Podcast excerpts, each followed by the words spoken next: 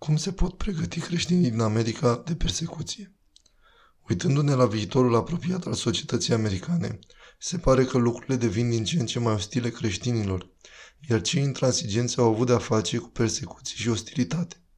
Pentru noi, ca și creștini americani, cum vom începe a ne pregăti pentru persecuțiile care într-o mare măsură ar putea să vină?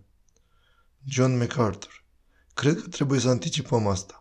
Orice rămășițe ale eticii iudeo-creștine sau rămășițe ale creștinismului care mai rămăseseră în societate au fost îndepărtate, s-au dus. Nu aș numi aceasta ca o societate postmodernă, aș numi-o precreștină, ceva care se aseamănă cu păgânismul. Este ceva ca și când Isus nu ar fi venit pe pământ. Este ceva ca și când nu ar fi existat o cruce, o înviere, un nou testament, biserică sau Biblie.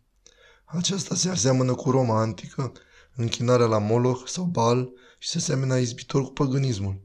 Este un fel de păgânism care are pârghii de control pentru orice, dispuzând de controlul tehnologiei și al mediului virtual. Ceea ce actualul climat intelectual și cultural urăște cel mai mult este adevărul.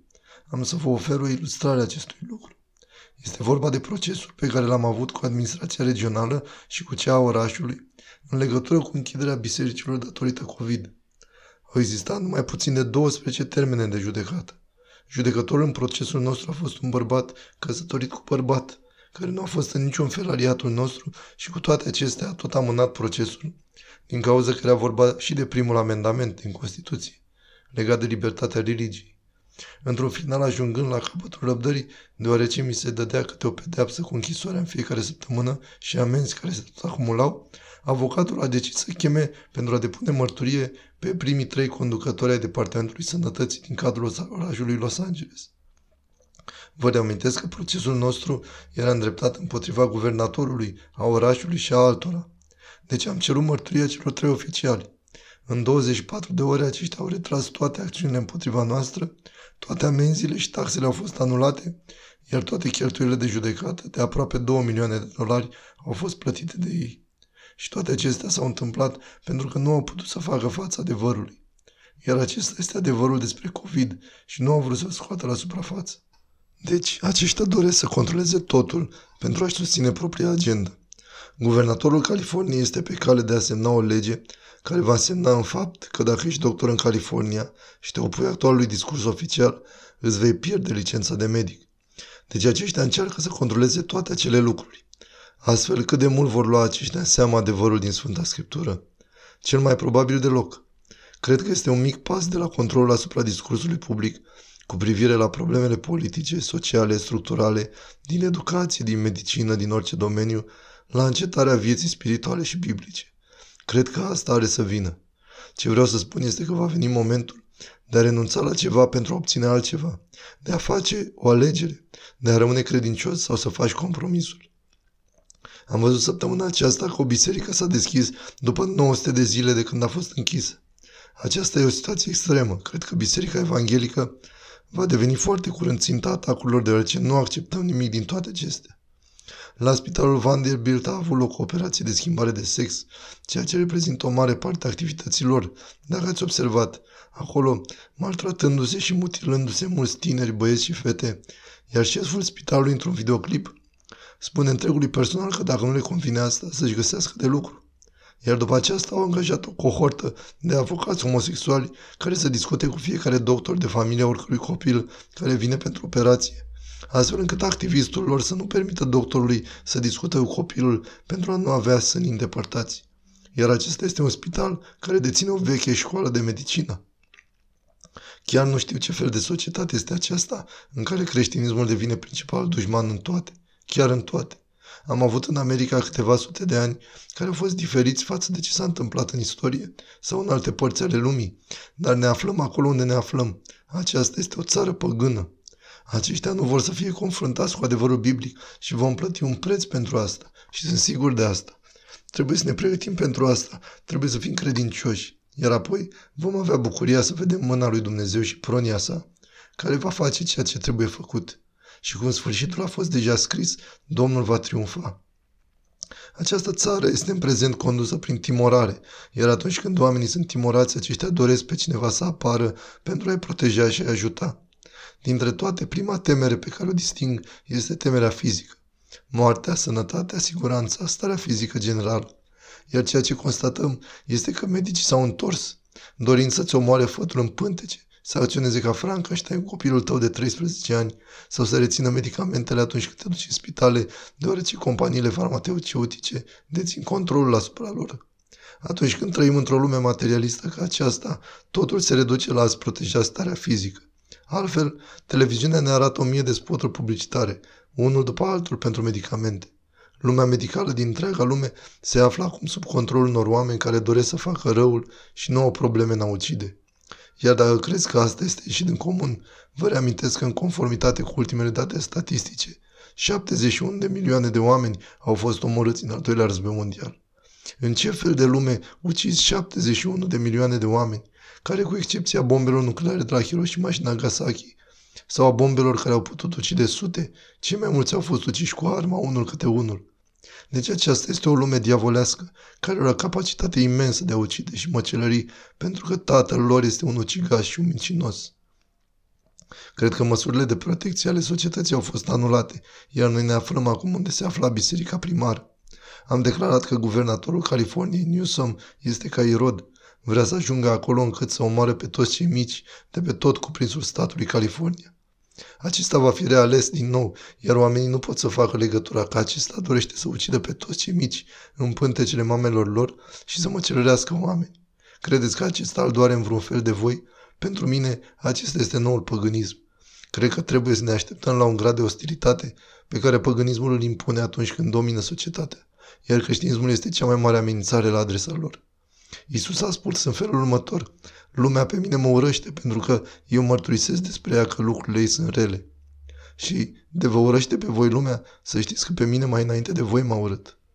Dacă vor înceta să facă ceea ce fac, să le spunem cât de bun sunt.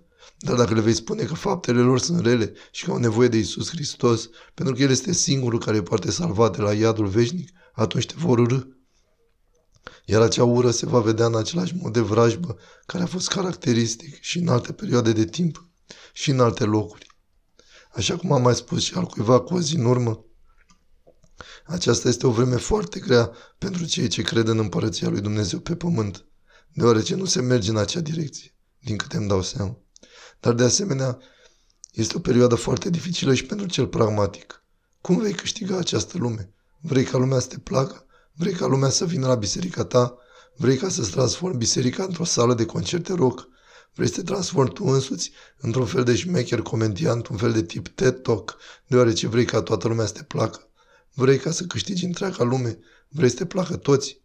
Dacă te conectezi în felul acesta cu lumea, societatea te va trage în adâncuri. Aceștia nu vor fi bucuroși doar ca să preia muzica ta. Aceștia vor lua totul de la tine. Deci vei ajunge acolo încât să afirmi că ești de acord cu homosexualitatea, transexualitatea, divorțul, adulterul și altele, pentru că acestea sunt viața lor. În mod evident, pragmatismul va avea un efect aparent, superficial și nu va fi unul autentic. Marile biserici au înflorit și au luat atât cât au putut din Duhul lumii. Le va fi foarte greu să iasă din asta, deoarece va trebui să desfaci totul. Dacă îți vei dori să stai în acea relație cu lumea, n-ai cum să spui adevărul. Dacă vrei să spui adevărul, nu vei putea menține relația. A venit timpul pentru cei credincioși să evidențieze. Am citit sfârșitul cărții Bibliei și știu că noi vom învinge. John Piper cu privire la întrebarea ta despre modul în care putem ajuta pe oameni să se pregătească pentru asta, răspunsul meu ar fi că ar fi trebuit cu mult timp în urmă, de la prima predică pe care am dat-o în biserică spre învățătură, să fi spus că noi nu suntem în primul rând americani, ci suntem creștini, suntem niște exilați pe planeta Pământ, iar această lume nu datorează nimic și că este posibil să suferim. Iar aceste lucruri ar trebui predicate atunci când lucrurile merg atât de bine cât este posibil, deoarece aceste lucruri se regăsesc în natura lucrurilor. Într-o anumită măsură nu mă simt prea bine cu acest discurs în care situația este prezentată ca deosebită și astfel există un motiv pentru a ne pregăti. Nu știu dacă asta a fost intenția ta, dar aș fi vrut ca în decurs de 50 de ani să ajut pe oameni să vadă că viața este grea, că va suferi, că dacă m-au prigonit pe mine și pe voi vă vor prigoni. Aceasta este învățătura Bibliei și nu este ceva ieșit în comun, doar pentru că America. Peste tot în lume oamenii suferă, iar aceasta ar fi adevărat și dacă America ar fi raiul pe pământ. Vreau să pregătesc martiri. Doresc ca oamenii să se ducă să ajute în cele mai dificile locuri de pe glob. Răspunsul meu la întrebarea cum predici este acela că trebuie a predica domnia lui Dumnezeu, să te pregătești pentru suferință, să predici cealaltă față a prosperității. Iar problema teologiei prosperității este că lipsește învățătura suferinței. Pentru voi, pastorilor, este nevoie de a edifica în oameni capacitatea de a suferi. Să luați un copil nou-născut care nu poate vorbi, să aveți grijă de el pentru următorii 30 de ani și să-i spuneți că ar putea fi persecuții, pentru că nu știți ce se poate întâmpla. Cred că predica de care biserica are nevoie este cea expusă în epistola 1 lui Petru. Predicați ceea ce Biblia vă spune despre suferință. Fericiți cei prigoniți pentru dreptate, că al lor este împărăția cerurilor. Bucurați-vă și vă veseliți.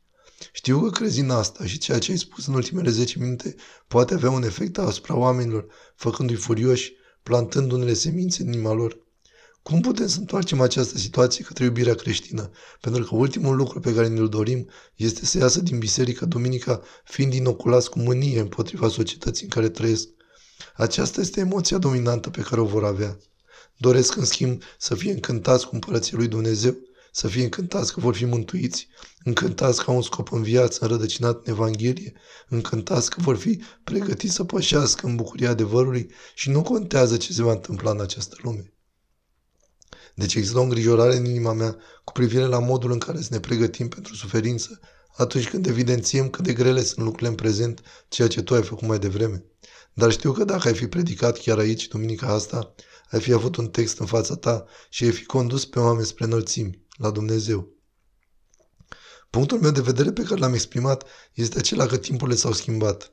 Este diferit de ce se întâmplă acum în America cu ce s-a întâmplat în trecut cu privire la toleranța față de creștini. Asta am vrut să spun. Dar modul în care am tratat întotdeauna suferința și nu pot să scap de ea dacă face referire la scriptură tot timpul, este să mă duc înapoi la epistola apostolului Iacov, când vorbește de bucuria generată de căderea trecerii prin diferite încercări, pentru că acestea lucrează de săvârșirea. Sau să iau cuvintele apostolului Petru, care spune că după ce vei suferi un timp, Domnul te va desăvârși. Lucrarea deosebită a lui Dumnezeu are loc în suferința noastră, iar aceasta se află în esența învățăturii Noului Testament. Deci, dintr-un punct de vedere, apreciez că ceea ce ai zis este foarte important. Într-un mod direct spun că acum este diferit și sunt lucruri cu care biserica a supraviețuit, dar acum nu va mai putea să le evite și a rămâne credincioasă, deoarece există acea ostilitate împotriva adevărului. Dar în același timp nu te pregătești numai pentru suferință, ci te pregătești să-L vezi pe Dumnezeu făcând lucrul său minunat prin intermediul suferinței. John, cred că cu cât vom trăi mai mult și ne vom uita înapoi, vom vedea că vremurile în care am suferit cel mai mult au fost acele în care ne-am apropiat cel mai mult de El. Adevărat, fără niciun dubiu.